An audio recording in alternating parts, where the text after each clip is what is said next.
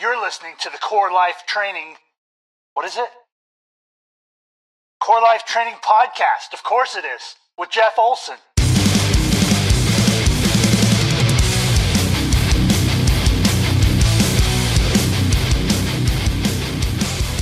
Greetings, my friends. It's Jeff with the Core Life Training Podcast, where we dig into the Bible, get down with some killer tunes, and cool out with a tasty, tasty drink of choice. Welcome to episode number 16. So, before we get down to business on this episode, let me just give you a quick personal update. The last couple weeks have been pretty sweet. Uh, two weeks ago or so, we were in Reno for a church planting conference uh, with about 850 other people.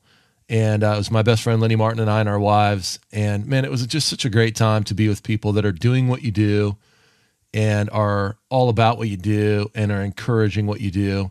Uh, it was just a killer time. We were super encouraged about what we're doing with G Town Church here in Gresham, and uh, stoked us up for 2020 and what's coming coming next in the life of our little church. So that was awesome. And then a couple Sunday nights ago, we had a three-hour class on the Book of Isaiah at the Hoppy Brewer here in downtown Gresham, where I live. And uh, we had about 20 or 22 people come out, and we spent three hours having some drinks and opening the Word, just digging into the book of Isaiah, how it fit into the context of the story of the Old Testament, and then really working through the primary or the main theme of the book of Isaiah, the king who comes in the last day. And I got to just say, man, I had a blast teaching the class. The feedback's been great. Um, the environment was awesome hanging at the Hoppy Brewer to do that class. So we're super stoked and looking forward to doing another, one, probably coming up this next February.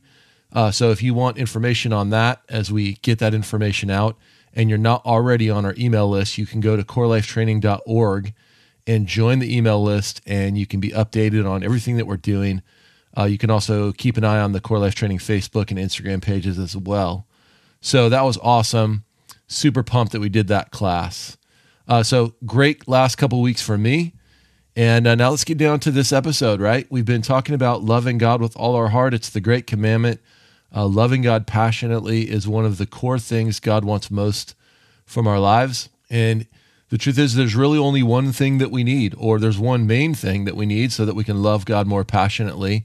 And here's your spoiler for the episode what we really need is a clearer vision of God and of His glory. Uh, another way to put that is that we need to know God more deeply in His Word. And in the first half of this episode, I'm going to show you a biblical theology of our need to see God more clearly. Like biblically, is that true? And where is that? And and why is it that we need to see God more clearly? And then in the second half of the episode, I want to give you six things that you can do to get a clearer vision of God so that ultimately you can love Him more passionately. So, what you're going to get in this episode is deeply theological on the one hand, and radically practical on the other. So, what you're going to hear is live audio that was recorded at a Core 2 class that I taught in Sisters, Oregon at Vast Church in 2017. Uh, as always, these episodes have been just a little bit longer than the normal episodes because what we're going through here is just, I think, too good to like leave any of it out. So, I don't want to edit it down. But I promise that it'll be worth your while. It's worth your time. So, grab your Bible, grab a notebook and your drink of choice and let's get down to business. All right, so let's let's move on now to uh, we're going to move on past some of the barriers that keep us from loving God, and let's kind of get down to some nitty gritties here. What what in the world should I do to deepen my heart for God? We we were talking uh, just at break, like it's one thing to kind of be in the Christian life and a long for Jesus ride, but there is a way to actually pursue knowing and loving God more, right? Like we actually can dig in here and not that it's not a miracle of God, it is. The fact that I even want to is a miracle of God. Like God has to give me a heart for that. Uh, but there are some things that we can do to participate along with the Lord here in terms of developing a heart of love for God. Right? So God has to give me a heart of love for Him, but there are some things uh, I can do along the way. So if it's true that God wants my whole heart, He's worthy of my deepest, highest, widest, most profound love, and that my heart must be strong, how in the world do I develop a heart? A strong heart for God.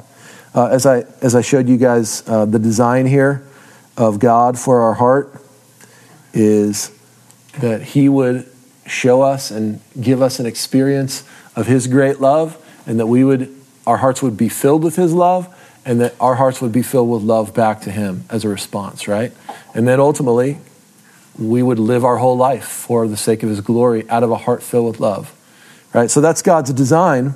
I'm meant to see God and enjoy God and experience God and then uh, love Him back. But we, we run into a problem the problem of blindness blindness to the glory of God, blindness to the love of God, blindness to the greatness and, and beauty of God. So, Genesis 3, our heart turned away from the love and glory and beauty of God and said, No, thank you. Romans 1 says, We exchange the beauty and glory of God for an image. I, I don't want to reflect on God's greatness and glory. I want to essentially reflect on my greatness and glory, and I want to bow down to that. And that idol worship, that self idol worship, ultimately leaves us blind to the beauty and the glory of God. Psalm 135, verse 15 to 18 says, the psalmist says, The idols of the nations are but silver and gold, the work of man's hands. They have mouths, but they don't speak. Now, just pay attention to the details. They have mouths, but they don't speak. They have eyes, but they don't see. What does that mean? They're blind. they have ears, but they don't hear, nor is there any breath in all their mouths. Verse 18 Those who make them, what does your text say? will be like them. If you make an idol, you will ultimately become like your idol blind, deaf, and mute.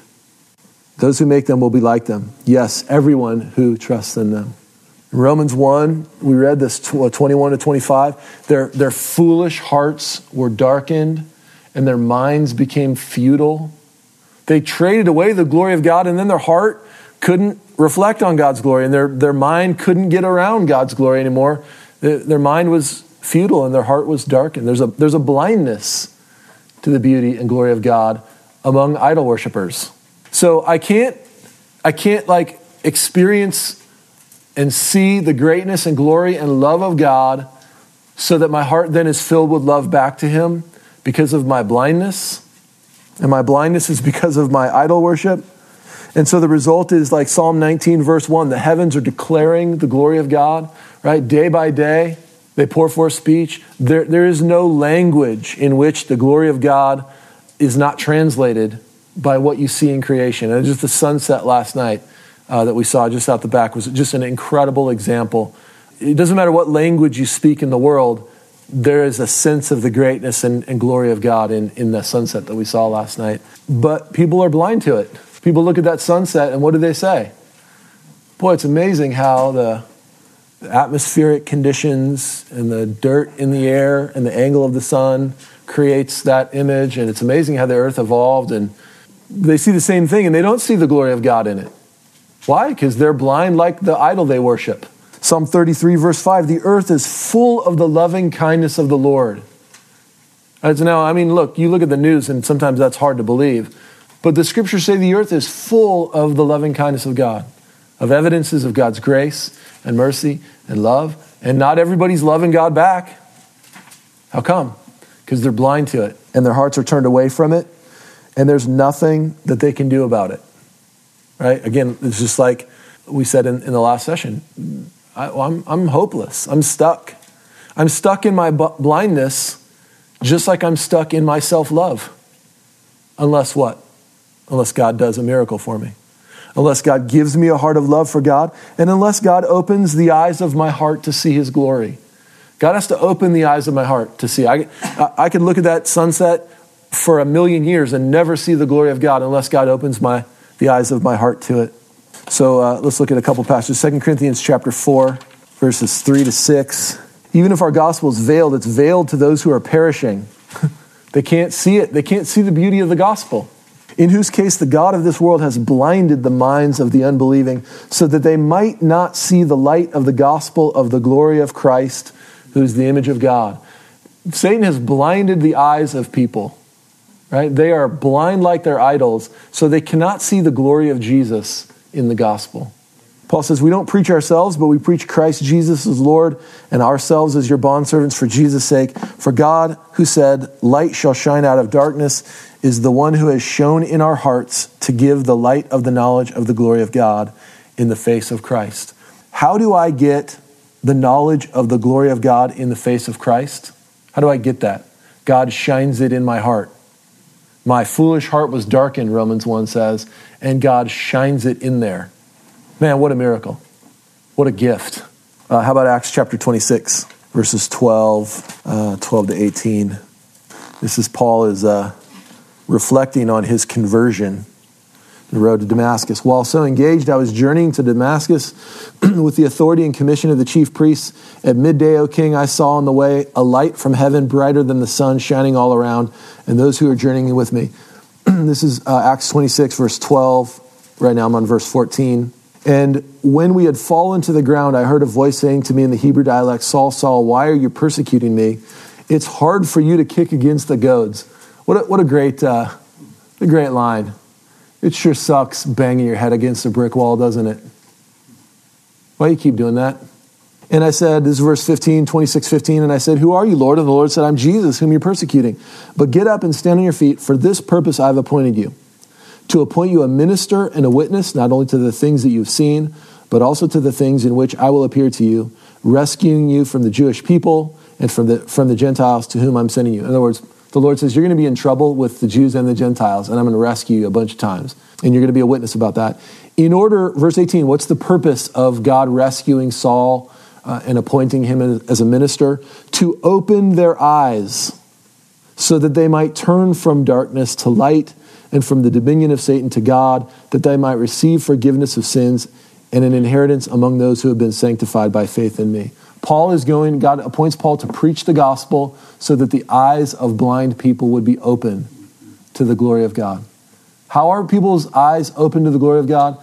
Through the gospel, through the miracle of the, the message of the gospel. God shines the, the glory of God in the face of Christ into our hearts by the gospel. So God has got to open, the solution here is that God has got to open the eyes of my heart so that I can see his greatness, his beauty, his glory, and his love and then my heart can be filled with love back for him right? And god has opened the eyes of our hearts. That's part of the process of conversion. I saw the glory of me and then i didn't. And then all of a sudden i saw the glory of god and it was amazing. Like that's my testimony. And it's not a disinterested seeing that god is interested in for us. Do you know what a disinterested seeing is? Oh that's a tree. That's a cat. That's a couch. It's your mind. Disinterested it means I notice it, but my heart's not engaged. Oh, yeah, that's the glory of God. Take note, right? It's not a disinterested seeing. God is not glorified in a disinterested seeing. Any more than, you know, uh, if your husband, your wife is glorified in your disinterested seeing. Oh, yeah, there she is. She's not honored by that. She's honored when you see her in her beauty, in her character, in her nature, and her love for you, for God's sake, and you are interested in her. She's honored by that. When your heart gets taken up with her, then she's glorified. And it's no different with God. So it's not a disinterested seeing, it's that in seeing, we would be amazed. We'd be blown away. That in seeing who God is and what God has done and getting to know Him more deeply, our heart would be blown away and, and amazed and taken up with him and moved in powerful ways, right? We talked about our heart has to be strong and that we would rejoice in the Lord and that we would fall in love with God. That God would not just give us a view of his glory, but at the same time fill our hearts with passionate love for him. And the Bible says that's what God does. He opens the eyes of our hearts so that we can see the greatness and beauty and glory of God. He gives us the opportunity then to respond back to him. So does God does that solve our problem? Is your heart filled with love all the time for the Lord? Problem solved? Yes. Has God opened your eyes to the glory of Christ in the gospel? Yes. Problem solved? No. Because I don't see God perfectly right now. I don't have a perfect vision of who God is. 1 Corinthians 13 12 says, Right now we see in a mirror dimly or in a glass darkly. Uh, all the translations are kind of weird here. But the sense of it is clear that we don't have a crystal clear vision of who God is in this lifetime. Paul's point in 1 Corinthians 13 is we don't see face to face. One day we will, and there will be no mistaking. It won't just be, oh, nice sunset.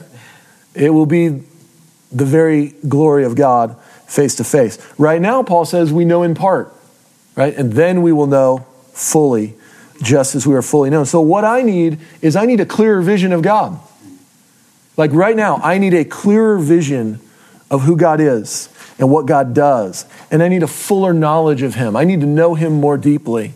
I need to know what He's like and His nature and His character. I need to know His ways more fully and more deeply if I'm ever going to be amazed by it. I can't be amazed if I don't know Him, right? I can't be blown away if I don't see Him. So I need a, a clearer vi- a vision, a fuller knowledge. And this is exactly the kind of thing that Paul prays for. Like, look at Ephesians chapter 1. Ephesians 1 uh, 15. For this reason, I too, having heard of the faith in the Lord Jesus, which exists among you, and your love for all the saints, it's all good, right? I've, I've heard the story about you. You trust God and love people. I don't cease giving thanks for you while making mention of you in my prayers. Namely, what are my prayers? That the God of our Lord Jesus Christ, the Father of glory, may give to you a spirit of wisdom and of revelation in the knowledge of him. Oh man, I pray that God would give you a spirit of knowing him more.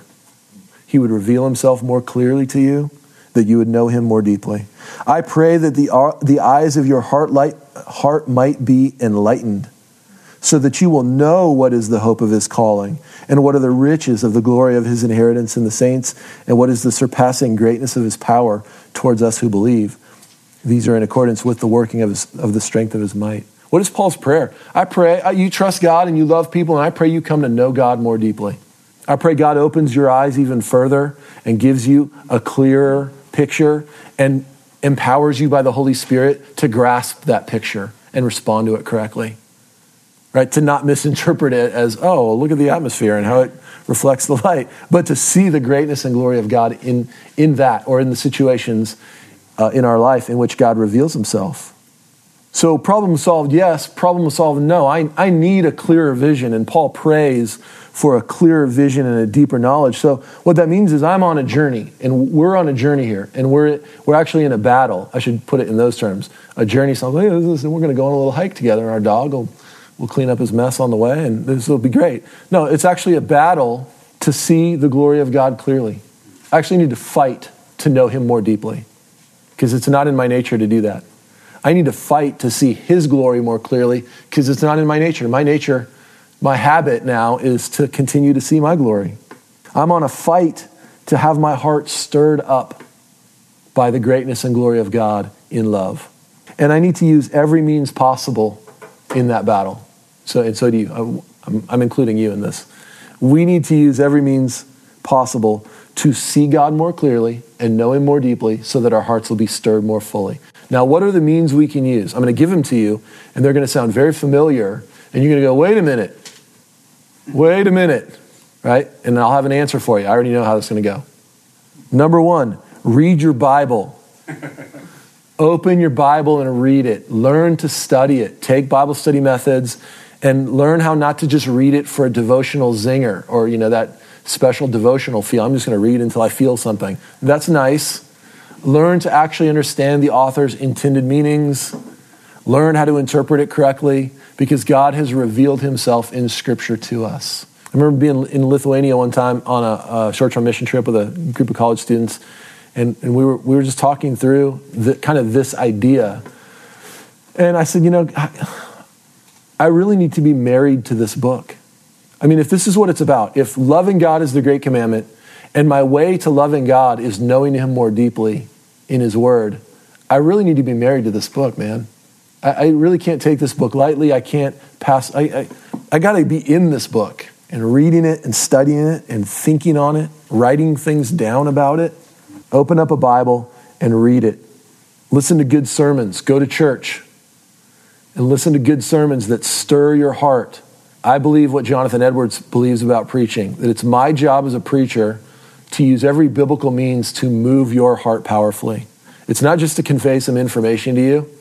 Okay, I mean, you've all heard sermons where the guy gives you 30 or 35 or 40 minutes worth of information and bored the heck out of you. Right? And you didn't leave more in love with God. You didn't leave more stoked. You didn't leave more fired up. You didn't leave more convicted. You went, huh, well, I guess it was biblical. That's not the goal of preaching. The goal of preaching is to move you, So listen to sermons that move you. I, I know Ryan. I know how he preaches. Listen to Ryan. I, you know, like Ryan puts guys in the pulpit, and Ryan is training guys in the pulpit to move you, not just emotionally with their fancy tactics, but with Scripture. I hope that I've spent the weekend here with you, not moving you with poems and life stories and stories about my dog that died and pulling your heartstrings. I hope I've just read Scripture to you, and I hope you go, "Oh my gosh, I can't believe that." I hope you're moved. It's scripture that has the power to move us. So listen to sermons that move you. And I know, I know you're in the right spot at Vast Church. I, I, I know there are other churches out there too, but I know you're in the right spot at Vast Church. Listen to sermons that teach the truth and stir your affections too. Use things like communion and baptism to stir your heart. So, communion and baptism are both symbols of God's promise. In communion, I have the symbol of the death and resurrection of Jesus in my place for my sins. So in the Bible, God gives me a verbal promise. I promise that because of the death of Jesus, I will forgive your sins. That's a verbal promise. In communion, He gives us the symbolic promise, right? It's like a wedding ring. I made a, a vow to my wife, and I said, I promise my whole life to you, for better or worse, and all like that. And then a wedding ring she has a wedding ring on her finger, and that is the symbol of my promise. So, I, and when I do weddings, I, I tell the guy to repeat after me As a symbol of my promise, I give you this ring. So every time she looks at that, she sees my promise. Now, I've, I've lost two, so I, I don't get entrusted with another wedding ring because I've already lost two. But that's what, that's what communion is for us. So every time you take communion, you should hear God say, I promise to forgive you. You, you know you're weak. You know what you've been. You know where your heart's been, where your mind's been. You know how you've acted and what you, right? I promise to forgive you and make you white as snow, and this is the symbol of my promise. And every time you watch a baptism, it's the promise of death to the old self and resurrection in newness of life. And every time you watch a baptism, you should hear God say, I promise to make you alive. I promise to make you new. That moves me. Now communion is not just okay, let's go forward and have, get the, have some cup and some bread, like cracker or whatever. No, those are those are meant to stir my heart. We can go through those motions for the rest of our lives. Who cares? Right? God was saying, yeah, you go through the motions, but your heart's not stirred. I don't care. Don't go through the motion then. Let it stir your heart. Read great books. And I mean great books. I don't mean books, I mean great books. Okay, books that teach biblical truth and move, move your heart for the glory and greatness of God. And most of what passes for Christian books these days aren't even on the planet of what I'm talking about. Not even on the planet of what I mean. So just forget the Christian bookstore. Just forget it. Don't bother with it. You find, you find jams and jellies and Christian knickknacks, and who cares? I don't even care about that stuff. So give us some authors. Okay. Keller's book on prayer. Yeah. Yeah, so Tim Keller is a great example. C.S. Lewis. C.S. Lewis is another great example. Spurgeon. Charles Spurgeon. Oh, you, okay, you want you, you want mine? I'll give, I'll give you my tops. Tim Keller. You want to read Jonathan Edwards. Jonathan Edwards. You want to read John Piper, who has essentially popularized Jonathan Edwards for modern readers. Paraphrases. He makes Jonathan Edwards real easy to understand. I read Piper, well, actually, I read Edwards first because I was in seminary, and then found Piper saying Edwards stuff in ways that made a lot more sense to real people. Charles Spurgeon, one of the great preachers of the 19th century in London. Read his sermons, read, read his stuff. He is teaching. Now, he doesn't really go like section by section through the Bible. He takes like snippets of verses and does whole sermons on them. So I don't come at preaching that way, but the, his content is so solid, and he is in it to move you for the glory of Christ. Uh, Martyn Lloyd Jones, great preacher of the 20th century, same thing. Randy Alcorn's another great one. I mean, Alcorn, he'll mess you up if you read his stuff too much. You read Money, Possessions, in Eternity, he'll, he'll mess you up for Jesus. I, I don't even like looking at that book on my shelf. It's so convicting. So let alone read it. I don't even want to read it again. Like, it's so challenging. It just moves me for, for Jesus. Some great biographies, right? The, the biography of uh.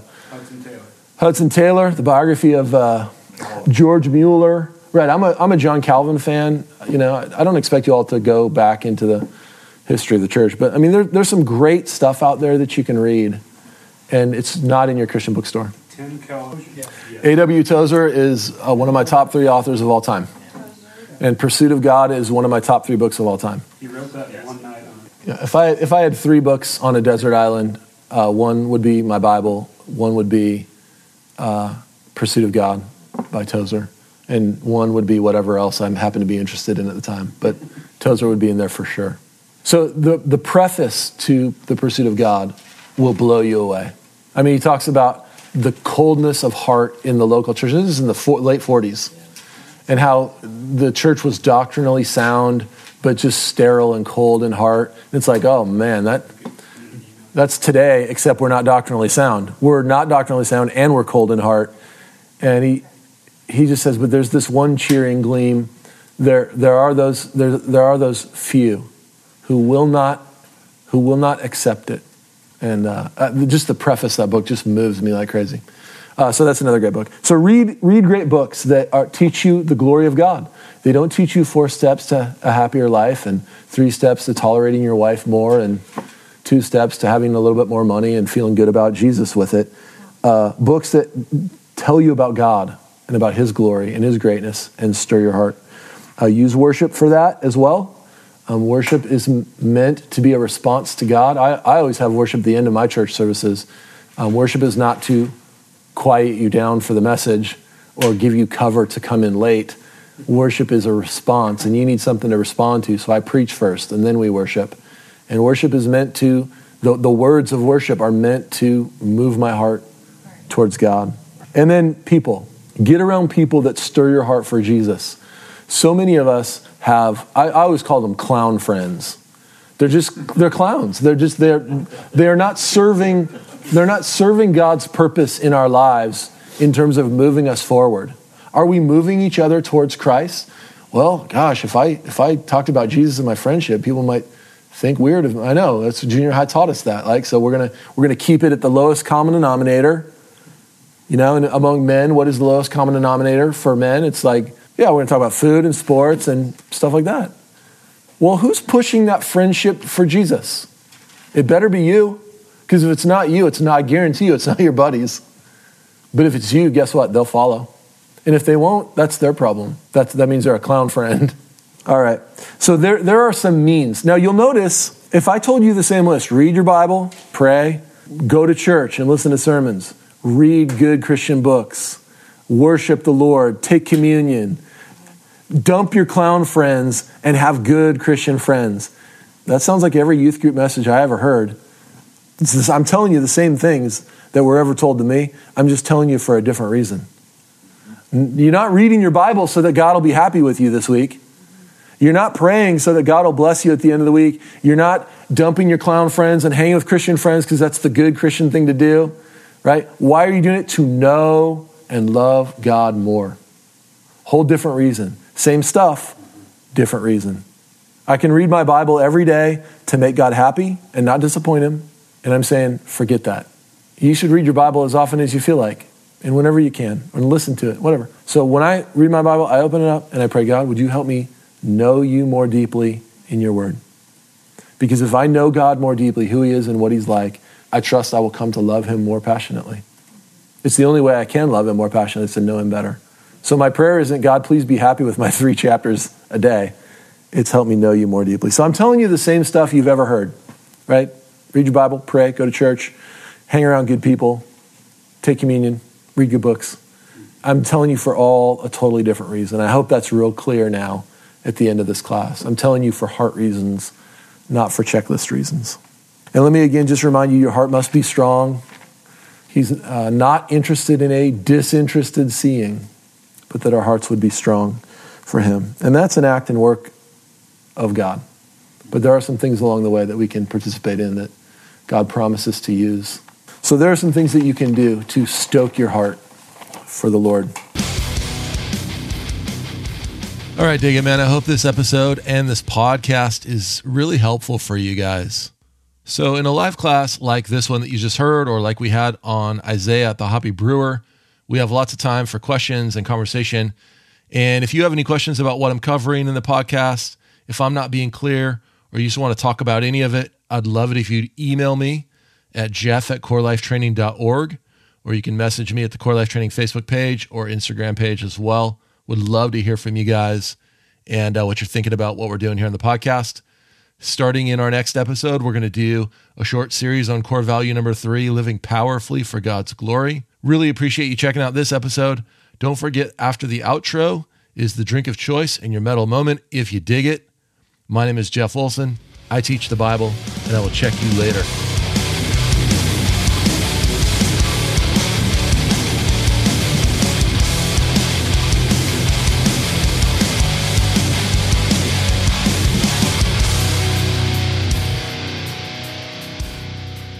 All right, man. If you are sticking around after the outro for the drink of choice and the metal moment, I appreciate it. I'm glad you're here. Now, I'm recording this episode a little earlier than normal in the morning. So, this week's drink of choice is not a beer, but a cup of coffee. It's the Michael Jackson from Cafe Delirium on 3rd and Main Street in downtown Gresham. So, if you know me, you know I'm not really a coffee person. Like, I don't just drink black coffee or anything like that. But if you melt enough candy bars in my coffee, I'm totally good with it. And the Michael Jackson at Cafe D has just the right amount of candy in it for me. Now, why is it called the Michael Jackson, you might ask? And the answer is because it's a black and white mocha. You see what we did there? Michael Jackson, black and white. This drink is also known as the One Glove Wonder, or the Billie Jean, or the Dirty Diana, or the She's Out of My Life. If you go to downtown Gresham, if you go to Cafe Delirium, hit up my man Cody, who owns the shop. It's a good friend of mine. Order the MJ and tell him the Rev sent you. And now for the metal moment, I want to bring you a new track from the new record from Year of the Cobra, one of my favorite bands out of Seattle. This week, my best friend Lenny Martin and I drove up to Chehalis, Washington to see Year of the Cobra play. Uh, the show started about 9 o'clock at night, which means the show was going to be over at about midnight because there's three bands playing and Chehalis is about an hour and a half away from where we live, which means that we weren't going to be getting home until around two in the morning. So we thought about it for a second and we sort of considered plan B, like maybe we should just hang out in town here tonight and uh, not be out quite so late. But it crossed my mind that there's going to come a day when we're going to be way too old to go to rock shows until two in the morning, right? And honestly, I don't know if they have rock shows that go until two in the morning in heaven. So I felt like we should probably do it now while we still can. So we drove up to Chehalis and historic downtown Chehalis on a Friday night at 9 p.m. You want to know what it's like? A literal freaking ghost town. Like every store was closed.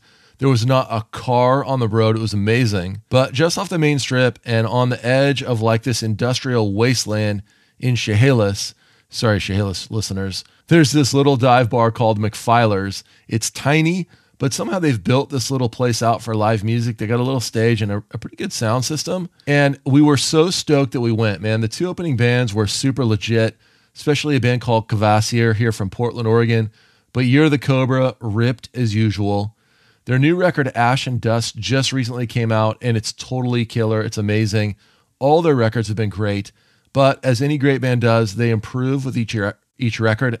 And like this one is definitely a step forward. So, in honor of another killer show from Year of the Cobra and an awesome new record, here's the title track, Ash and Dust, off of Year of the Cobra's killer new record called Ash and Dust. Grab your drink of choice, kick back, crank this one up, and I will check you later.